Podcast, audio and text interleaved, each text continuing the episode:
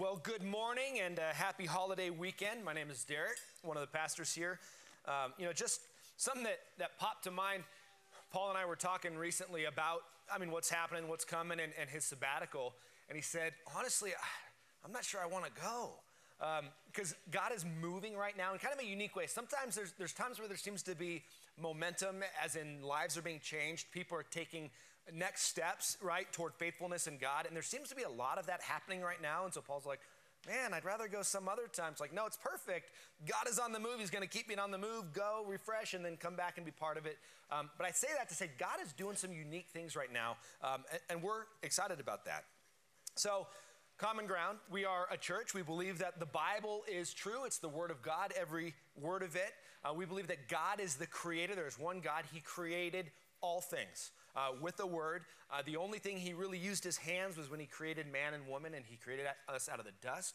He created everything good, right? When he finished, he said, This is very good. He created us to be in relationship with him, to know him, to fellowship with him, and then we messed it up. Then sin entered the picture. Adam and Eve sinned. And because of that, it was passed down. We are sinners by nature. We're born into it. We have no choice. But then we do choose. All of us have chosen to sin. And that sin broke God's original purpose for us, right? Our purpose is to know Him and love Him in authentic, real relationship, and sin broke that. But God, I love that in scripture, but God, but God wasn't surprised. You know, He wasn't like, oh no, what do I do now? He knew all along that we would sin, and He had a plan and he carried out his plan. You read through the Old Testament, God at work doing things, right? Calling the nation of Israel, moving forward, uh, creating a kingdom, starting with, with David, really, uh, and moving forward until just at the right time, he sent his son Jesus. Jesus comes, God in flesh, 100% God, 100% man, lived a perfect life, suffered, and died so that he could break the bondage of sin in our lives, right? The sin that condemns us to eternity apart from him and hell on earth now. He broke that. In Christ, on the cross, he took the penalty. Jesus rose from the dead. And now in him, we can have salvation. Someday, Christ is going to return, judge sin, set all things right, and create a new heaven and a new earth. That's it, right? Big plan, got a big picture. And before God even spoke the first word, he knew his plan. He knew the things he was going to do. And here's my question with that in mind How does God carry out his plan? his preordained plan, how does he carry all that out on earth from the beginning until Jesus returns? Would you be surprised if I said he carries out his plan through his people? God's primary method of carrying out his plan is through his people, not around them. In fact, I would challenge you find one example of God working unilaterally. I can only think of two. I mean, as I was preparing this too, one creation, right? We weren't even here yet. So God created all by himself. The second one that came to mind was recreation. Jesus, God in flesh alone, went to the cross. He alone bore the sins. No, no human could do any of that. So that was God all by himself. But even this morning, as I was wrestling through this, I went, nope, I, I got that second one somewhat wrong. Who did God use to bring Jesus into the earth? a teenage girl named Mary, right, who was faithful, and God said, You will be the mother of the Son of God. Wow. So God even used human agents there. We're going to look at Philippians, turn to Philippians, and we're going to see this truth. And we're going to see that God works both in and through his people to give life and meaning. Life, as in life everlasting, salvation, and meaning and purpose. We're going to be in Philippians 4. This is page 1085. So if you, if you need the Bible in front of you, if you brought your own Bible, I don't know what page it is. But if you didn't bring one, there's a Bible in the cage in front of you, and that's yours if you don't own one. Page 1085, Philippians chapter 4. Now, just a little context reminder as we finish this book Philippians is a thank you letter. It is Paul, he is in prison, and he is writing to a church, probably his favorite church, in Philippi. And he is writing this to say thank you for a gift that they had given him. And, and throughout the book, right, he begins with, thank you, right? We are partners in the gospel. We're on this mission together. And then he moves on for a couple chapters saying, to live is Christ, right? To live is Christ, to die is gain. And, and if we're living for him, we kind of need to look like him in humility, in unity. And then finally, he's going to finish up again partnering in the gospel, the theme really is missions, is missions work. So let's read Philippians 4, starting in verse 10. Paul writes, I rejoiced in the Lord greatly that now at length you have revived your concern for me. You were indeed concerned for me, but you had no opportunity. Now, not that I'm speaking of being in want or in need, for I have learned in whatever situation I am to be content. I know how to be brought low, and I know how to abound in any and every circumstance. I have learned the secret of facing plenty and hunger, abundance and need. I can do all things through him who strengthens me. Yet it was kind of you to share my trouble. And you, Philippians, yourselves know that in the beginning of the gospel, when I left Macedonia, no church entered into partnership with me in giving and receiving except you only. Even in Thessalonica, you sent me help for my needs once and again. Not that I seek the gift, but I seek the fruit that increases to your credit. I have received full payment and more. I am well supplied, having received from Epaphroditus the gifts you sent a fragrant offering, a sacrifice acceptable and pleasing to God. And my God will supply every need of yours according to his riches and glory in Christ Jesus. To our God and Father be glory forever and ever. Amen. Greet every saint in Christ Jesus. The brothers who are with me greet you. All the saints greet you, especially those of Caesar's household. The grace of the Lord Jesus Christ be with your spirit. Lord Jesus, I ask that you would help us understand what you had Paul write these Philippians and that we would understand how that applies to us, uh, what you want us to know and understand, and what you want us to do. God, we gather because you're worthy, uh, you're worth it. God, we do want our worship, uh, both in mind and in heart. And when we move to, to more singing, we want our worship to be a fragrant aroma to you because you are worth it, and we love you. In your name, amen. So, what is he talking about here? What, what does this whole section begin with? Verse 10 I rejoice in the Lord greatly that now at length you have revived your concern for me. For you were indeed concerned for me, but you had no opportunity. What is, he's setting the context here. He's talking about a financial gift they had given him. Epaphroditus, the pastor, it looks like, of the church there in Philippi, they sent him with a financial gift. That's what this is all about. He's saying, Thank you for this gift. So he's talking about money, which is why he gets a little awkward next. Because honestly, isn't maybe money the, the most awkward thing we talk about? I mean, just try it after the service, go up to somebody, put your arm, hey, how much money did you make last year? No, we're not going to do that. That's awkward. Talking about money is awkward. And it kind of was then too. Because what, what does Paul do? Look at 11 to 13. He says, Not that I'm speaking of being in need. So you gave me the money, but I didn't need it, right? For I've learned to be content, and, or I learned in whatever situation I am to be content. I know how to be brought low. I know how to abound in every any and every circumstance. I have learned the secret of facing plenty and hunger, abundance and need. It says you gave to me, but I didn't really need it, and I didn't ask for it. Right? If I would have given that gift, be like, well, thanks a lot. I, I mean, it seems a little awkward. He, he speaks this way on purpose because in that day and age, there were traveling preachers of various religions and beliefs and deep knowledge, and they would charge money for their, their teaching, right? I have a secret knowledge about God. You give me money and I'll tell you what it is, right? So people would use religious stuff to make money. Luckily, we don't have that today anymore. And, and, and Paul, his whole ministry, he is separating himself from that group right? That group was going trying to get rich, you know, give me your money, all this. Paul goes and he says, I give freely. I'm going to teach you the truth about the one true God, the gospel, Jesus, and I'm not going to charge you for it. And he worked hard, you know, tent making. So he would work so that he didn't have to charge, he gave it freely. And so he's separating himself from these people. He's saying, Remember, I didn't ask for it and I don't really need it. Again, so he's kind of awkward, but he's sharing something really deep and really true here, right? He says there's a, a secret. And this is a secret that if we understand, will change our lives. Now, 11 and 12, he says, I'm not in need. I beg to differ. He's in prison, right? He's in prison either in Ephesus or Rome, probably Rome.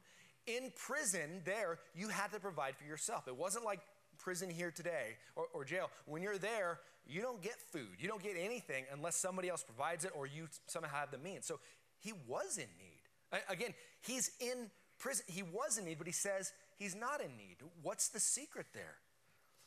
Well, the secret here is contentment. What's he say? Uh, God works first in his people to give life, leading to contentment. By life, we mean eternal, we mean salvation, right? Justification is the way scripture talks about it, meaning we go from being sinners apart from God to saved in a relationship with God. And then that should lead to what we often talk about here the abundant life, right? This is our mission connecting people to the abundant life only possible through an abiding relationship with Jesus. Part of that is right here contentment in Christ alone. That's his secret, right? Contentment. Not based on all these other things, right? What is, what is the opposite of contentment? Discontentment, right? right? But worry, anxiety. Last week, Ben taught on the first half of this chapter, and he did an amazing job, right? People were in tears. Um, because he, in that was talking about unity, but also this idea of anxiety, contentment, worry, peace. Why do we worry? I want you to honestly think the things that you worry about, the things that create anxiety, why? The root of any worry, of any anxiety, is fear. Fear leads to worry. So, what do you fear? If we trace that back, we start to understand, right? I am worried about what people think of me. Oh, how are they going to view me? Because what's my fear? Well, I, I fear people, uh, right? I, I fear not being approved. I want to be viewed in a certain way. That could be a selfish fear, not always, right? We fear money, right? There's a lot of financially, if we worry about finances, and I, we could probably take a show of hands if you're older than 16, you've probably worried about finances. What do we worry about, right? Maybe it's retirement. Maybe it's food. Maybe it's paying the gas bill. I mean, these are things that we can worry about. The fear not providing, or or education. You know, we have a girl that just graduated this weekend, and some of you have graduates too. Some of the how are we going to pay for their a good education? So we worry about some of those things. Again, not all that fear is based on something bad, but the fear leading to worry then then becomes bad. Why? Because we, we are not content. We want something we don't have. Again, striving after those things often is not a bad thing, but the worry and the anxiety around tells us who we are actually trusting. I'm going to read real quick, flip back one page, but Philippians 4, starting in verse 4. He says, Rejoice in the Lord always. Again, I say, rejoice. Let your reasonableness be known to everyone. The Lord is at hand. Do not be anxious about anything, but in everything by prayer and supplication with thanksgiving. Don't forget that part. With thanksgiving, let your requests be made known to God. And the peace of God, which surpasses all understanding, will guard your hearts and your minds in Christ Jesus. Look at this promise. Do you worry? Are you anxious? Right? It's because you fear something, and that's natural. We're people. So take that and give it to God. Give it to God, and He will give you peace. And Ben did a great job last week of boiling this down to abiding. As we walk in Him, He creates the peace. We don't try and create the peace. We give Him our worries, the things we fear, we give it to Him, and He creates peace. But our choice is verse 8. Finally, brothers, whatever is true, whatever is honorable, whatever is just, whatever is pure, whatever is lovely, whatever is commendable, if there's anything excellence, if there's anything worthy of praise, think about these things. We have a choice where we put our minds. Circumstances happen to us, but our mind, we have a choice what we do with that. And so here we think about all these valuable things, godlike things, and we give him our worries. And he creates peace. So flip that over now. Paul is talking about himself in prison. And he says, I am content. Here's the point I want to make on that, and it's in your handout. God provides contentment even when our best plans fail. Anybody in here one of those personality you create your plans and if they don't happen exactly like you wanted, you're stressed out about it? yeah? right? And, and, some of those they're good plans. I'm not saying that's it's good to plan. right? Even Proverb talks about, right, make your plans, but God establishes your steps. So, moves to verse 13, and here's that secret. Verse 13, I can do all things through him who strengthens me. I'm really glad I got this verse today. This is one of the most misused verses in all of Scripture. Um, in fact, I had a couple young ladies in the kitchen a couple weeks ago, and somebody referred to this verse, and I went, Ooh, what's it mean? you know, and they're like, um, right? When, when, a pastor goes, What's that mean? You get kind of nervous, like, I should know, and now he's going to judge me. I'm like, No, I'm not. You're right, right. What's it mean? And they, some of them shared what everybody said. It means I can do all things, I can do anything, right? I'm going to go climb Mount Everest. I can do all things through Christ who strengthens. I can climb Mount Everest. That's what that verse says. Show this next picture. This is, uh, this is a guy named Tim Tebow. He played for the Broncos for about three weeks. I was a big fan of him. But look at, uh, in college, he was famous for these verses he would put on his eyes, right? And this is this verse I can do all things. I can go out and win a football game. That's not what this verse is talking about at all. Now, I think Tim Tebow has good character, but he had this totally out of context, and this is, and, and others then hear it. I can, it's not what it means at all. It means I can endure. I can, I can go through whatever circumstance, whether rich, whether poor, whether hungry, whether needy, whether full, right? I can endure all of it through Christ who strengthens me. That's good. We can take that down now. But we are not promised the ability to accomplish all things. Rather, we are promised that in Christ we can joyfully endure all things. That's contentment. That's peace. Not that he fixes our circumstances, but that we know the one who's going through it with us. So again, kind of awkward there. I didn't need it, but but kind of here's here's his point. He's learned to be content, so he wasn't in in need. And Paul's character, I, I mean, we can go through that. He says, "I'm content regardless." He and he, earlier he said, "To live is Christ, to die is gain." He will go to his death. He will suffer, and he will be killed for his faith. And I believe all the things he was content all the way to that. And that's the story of Christians early on in persecution, in murder in the Roman Empire. They went joyfully to the pyre. That's contentment, not based on circumstances. Yet, their financial gift is appreciated. Look at verse 14. He says, Yet it was kind of you to share my trouble. And you Philippians yourselves know that in the beginning of the gospel, when I left Macedonia, no church entered into partnership with me in giving and receiving except you only. Even in Thessalonica, you sent me help for my needs once and again. So here he, he moves past the awkwardness and he says, But I am grateful. Thank you. And in fact, you have always been consistent in giving to me. If you remember the story, it's in Acts where Paul goes to Philippians or to, to Philippi. Uh, the first person saved uh, is Lydia. She was a, a, probably a wealthy merchant woman, a seller of purple fabrics, um, and she is saved, her and her household. Uh, by the way, the church in Philippi would move into her house. It would be a home church, and she would be the host. Later, you see a slave girl. She's probably saved. Um, she was annoying Paul, so Paul annoyed because she was possessed by a, a demon and uh, telling the future and whatever. And Paul, and Paul gets annoyed. It's like, hey, you, demon, get out of her. And so the owners of that slave girl were annoyed because she made them a lot of money in fortune telling. Well, so they send him to prison. He goes to prison. They tie him up in the stocks, and at night, you know, he's singing and doing his thing. And um, earthquake happens, and all the chains fall off, and, and all the prisoner doors open. The jailer sees it. It's like, oh no, I'm going to kill myself, right? And he, he goes to fall on his sword, and Paul, hey, we're all here. Don't, right? And he's saved. Him and his. So here's that early church right? A jailer and his household. Probably a slave girl, uh, Lydia and her household. These are the people that are saved. And, and right here he says, immediately you gave to me. Paul wasn't in Philippi very long, right? After he came out of the prison, the leaders are like, can you please leave? and he does. He goes on. And so this early church is just this ragtag, weird group that starts meeting in Lydia's house. And it looks like probably their first, they get together, right? What should we do? Well, let's go to Lydia's house. She's the only one at the house. What? They get in there, they sit down. All right, what's our first article of business? Well, Paul just left, and he went to Thessalonica, where he's going to go through probably what he went through here. He's going to share the gospel. Let's take up a collection and send it to him. That was one of the first things they did. Thessalonica was the next town over, the next place he went.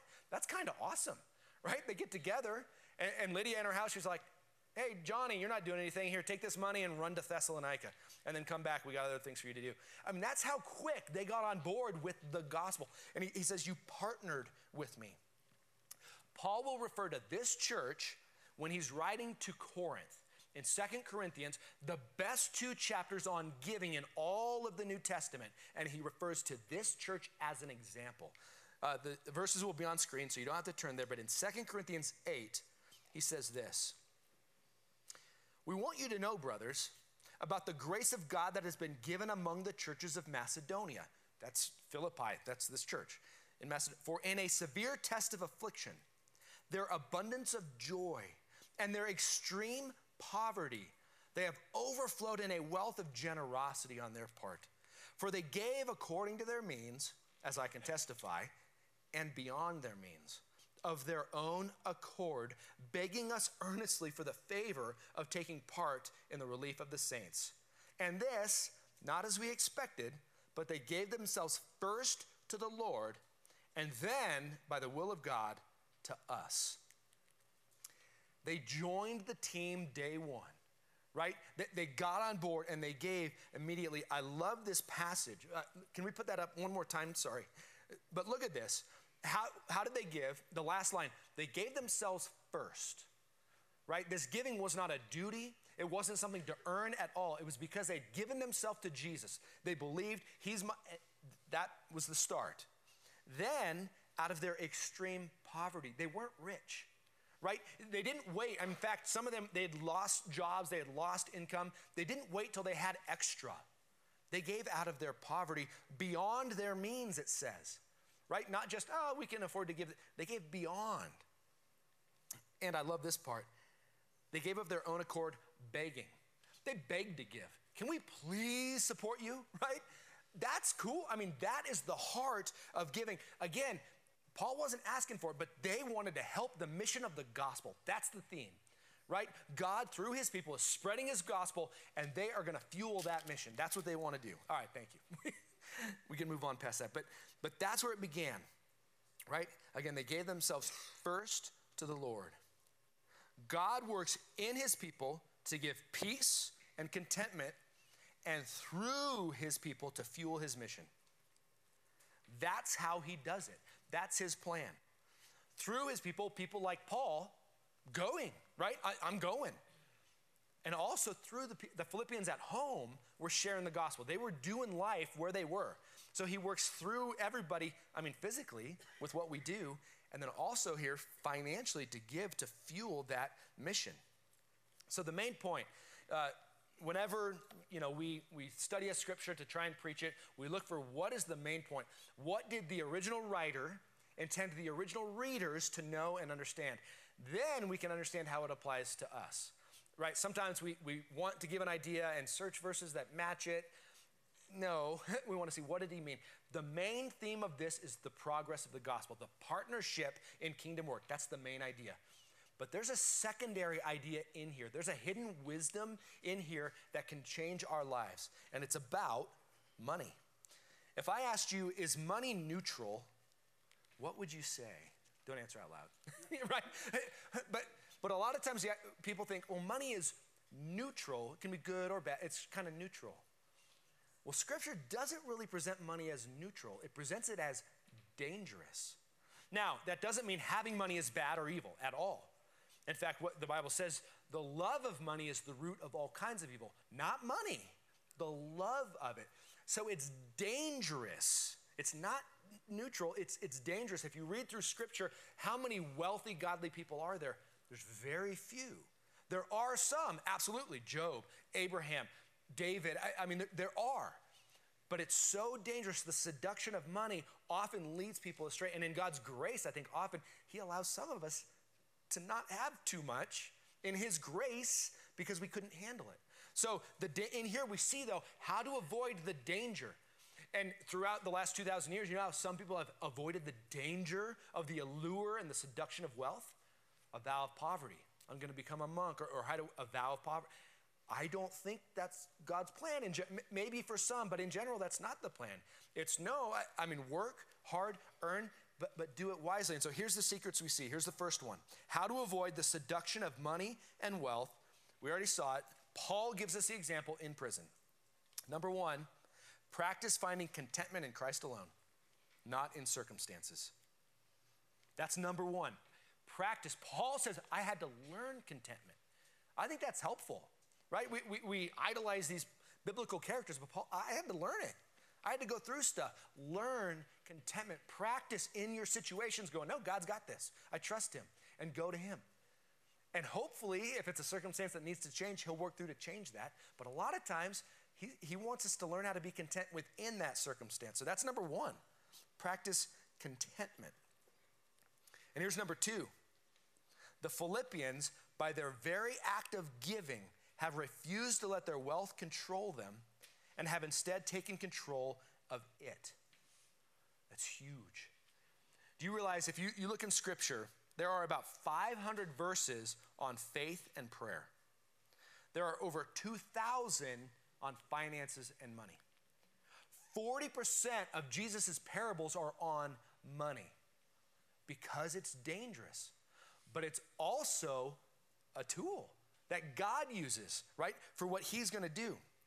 Luke 16 13, Jesus says, No servant can serve two masters. For either he will hate the one and love the other, or else he will be devoted to the one and despise the other. You cannot serve God and money. And let me tell you this many American Christians are actually serving a master money. How do I know? The average American Christian gives 2% of their income to any charitable thing. That's the same as everybody else. So how can you a little gauge, right? Who's my money? Is it God or, or who's my who's my master? is it God or is it money? One, how's your contentment? That will tell. I want how's your contentment, and two, how's your giving? Those are the tests. It, it's said that Christians worship with three books: Scripture, the hymnal. We, we don't have hymnals here, but we sing, right? The hymnal and the checkbook. Those are the three, three ways we worship. So, moving past that sermon within a sermon there, get, get to verse 17. Paul continues here um, and tells us why he had so much joy in their gift. He says, Not that I seek the gift, but I seek the fruit that increases to your credit. Oh, I love that. I, I, I seek the fruit that increases to your credit. I have received full payment and more, I am well supplied. Having received from Epaphroditus the gifts you sent, a fragrant aroma, a, uh, yeah, a fragrant offering, a sacrifice acceptable and pleasing to God. What does he say here? I didn't seek the gift, but the fruit that comes to your account. It's the proof of God at work in them. This is mirroring chapter one. So you could flip over real quick. Chapter one, where Paul begins this in verse three, Philippians 1 3. Again, he begins and ends with this same idea. Philippians 1 3. I thank my God in all my remembrance of you, always in every prayer of mine, for you all, making my prayer with joy because of your partnership in the gospel from the first day until now. And I am sure of this, that he who began a good work in you will bring it to completion at the day of Jesus Christ. I am confident that he who began a good work in you will bring it to completion when Jesus returns. God began a work in their salvation, and He's continuing, and same with us. If you're saved, God began that work, and He's continuing a work of sanctification, making us more like Him, right? Uh, giving us hopefully more peace and joy and using us for His glory. Why was Paul confident that God had begun a work? Because of their partnership. Their giving to Him was first proof uh, you get it. I believe in, in your salvation because you have jumped in in this way, and that's where he carries on here. He says, the, the, the fruit, right? The fruit that increases to your credit.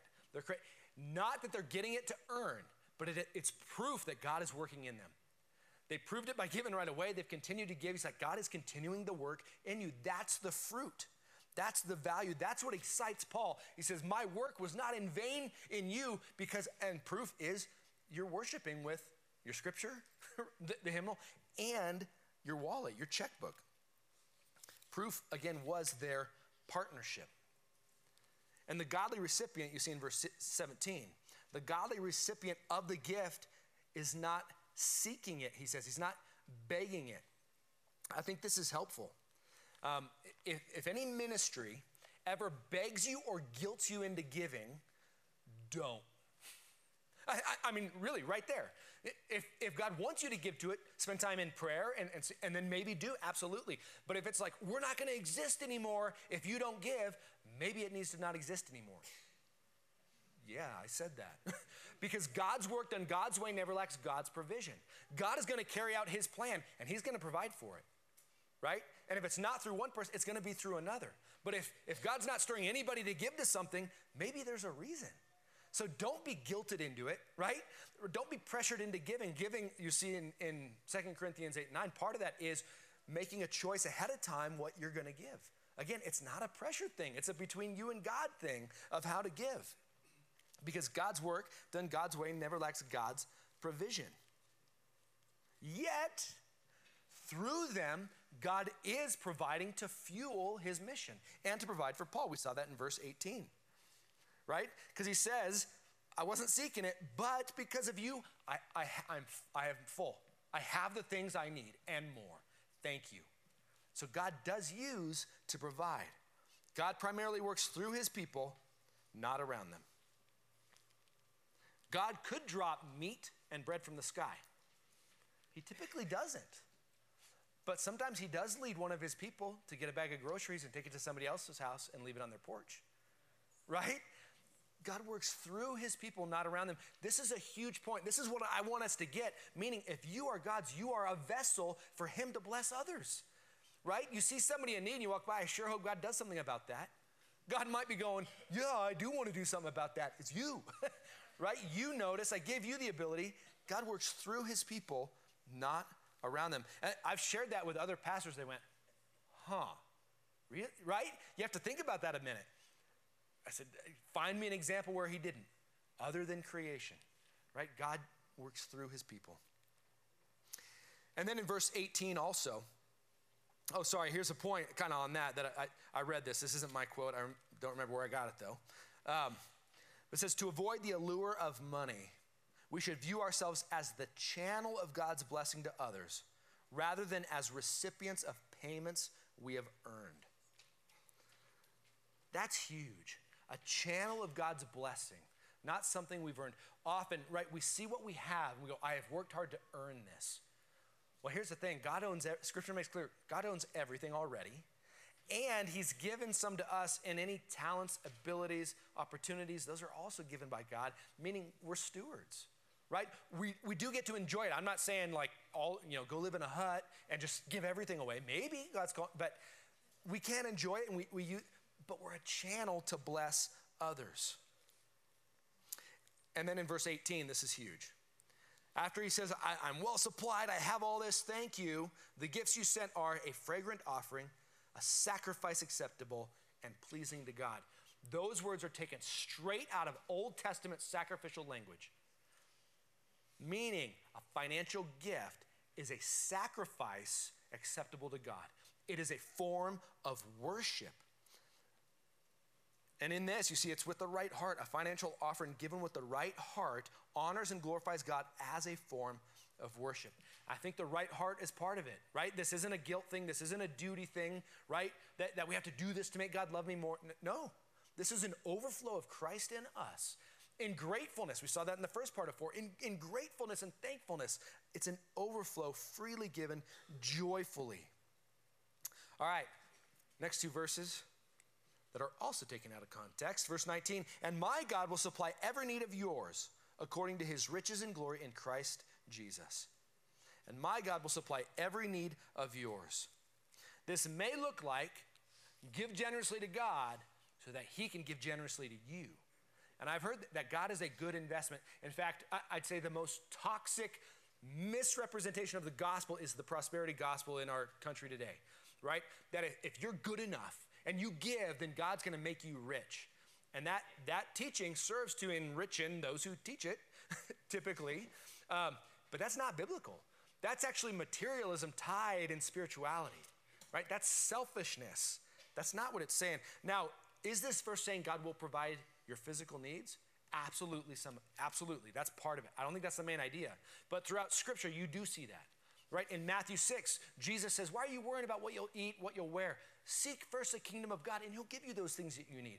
So it is a scripture principle that as we follow God and seek His glory, He will provide the things we need. That is a scripture principle. But here, a bigger point goes back to the context of this of contentment. God will supply the giver with the greatest need of all the ability to face all circumstances through the one who gives them strength. That is a more complete understanding of that verse. Yes, God will, He will provide. He's our God and He does want to take care of us. But more important than that is the contentment. Because guess what? Life's going to happen to you. If you, if you haven't encountered hard times yet, you, you will. And this contentment is what will change your, this is what will give peace and joy, regardless of what's happening. And purpose, right? I think that's part of the abundant life is purpose, that God works through us to carry out his will. We are blessed to partner in the gospel physically and financially. So, how do we apply this? Well, we're going to apply this specifically because we have a couple opportunities to give toward missions. Now, as we look at this, we see, you know, partnering with, with the gospel, Common Ground is a place you can give and you can trust it's handled well, right? Our bookkeepers have always been and always will be external, meaning there's no chance that we're going to misappropriate, right? Nobody's going to take it because somebody else is watching, right? Because that's one of the main things that bring churches down. So you can always give. We have our boxes, but today we want to take a special offering for missions, not, not for here, but to go. And there's two two ways we're going to do it, or two places we want to send that money. The first is uh, an opportunity that came up in Thailand. So we, we sent this team to Thailand, and they were there, um, a very unreached people area, and where this church was worshiping, uh, uh, we can pop that picture up. Where this church was worshiping was outdoor with a net on top. Well, it's, it's going to start raining. and, and when it starts raining, that's not going to work so well. Um, and so we'd like to put a roof on that. Very simply, we want to help put a roof on that so they can worship. And this is one of those things that we're going to do. So this isn't a guilt you, oh, if you don't give, it's not going to happen. It's going to happen. We're, we're going to do it. I'm saying you get a chance to be part of it. I think that's the exciting thing. But we're going to do it so that they can meet. And then the second thing is this group, uh, which, yeah, a lot of it, it's my family. we are we're going to Honduras. You see here, uh, Karen and Lisa Alamon and Laura Harwood.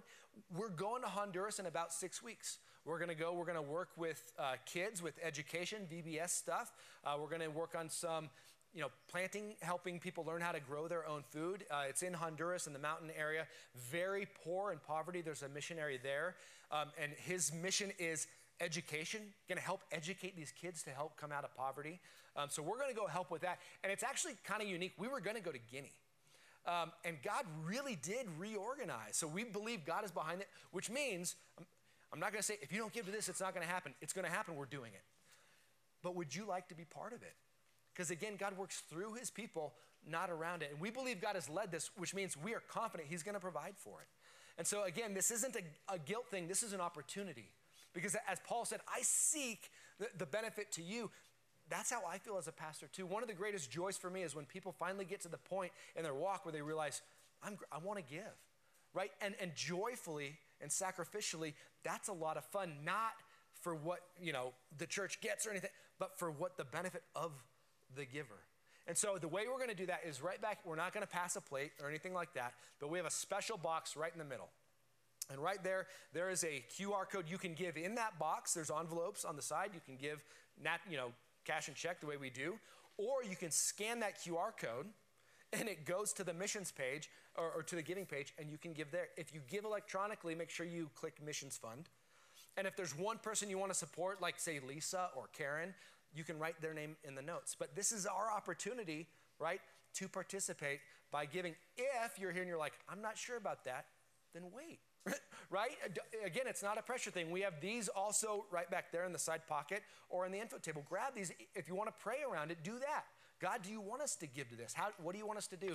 But this is a very real application of the truth that we see in Philippians that we can partner with what God is doing. And so I encourage you, we're not doing communion today, but during this next song, if God stirs you, head on back to that box, scan that card, or, or give as God would lead. Let's pray. God, we love you. Um, we thank you for your grace. God, I do thank you. Uh, at least personally, one of the things I love about being in a relationship with you is, is the purpose you give. God, our, our lives have purpose. That we do, we are to be a blessing to others. Uh, our purpose, we get to glorify you in, in worship, um, in studying your word, in singing, and in giving. Uh, you work through us, so we get to, to be your tools, your hands and feet to take the gospel to those who might not hear it otherwise, uh, to support missionaries that are going to people who might not hear it otherwise, but also to our neighbors. God, we are your hands and feet to reach our community here. We thank you for that, and we want to be good stewards with it. Uh, so, Lord Jesus Christ, stir our hearts as you would, that we would be faithful to the opportunities you have given us. In your name, amen.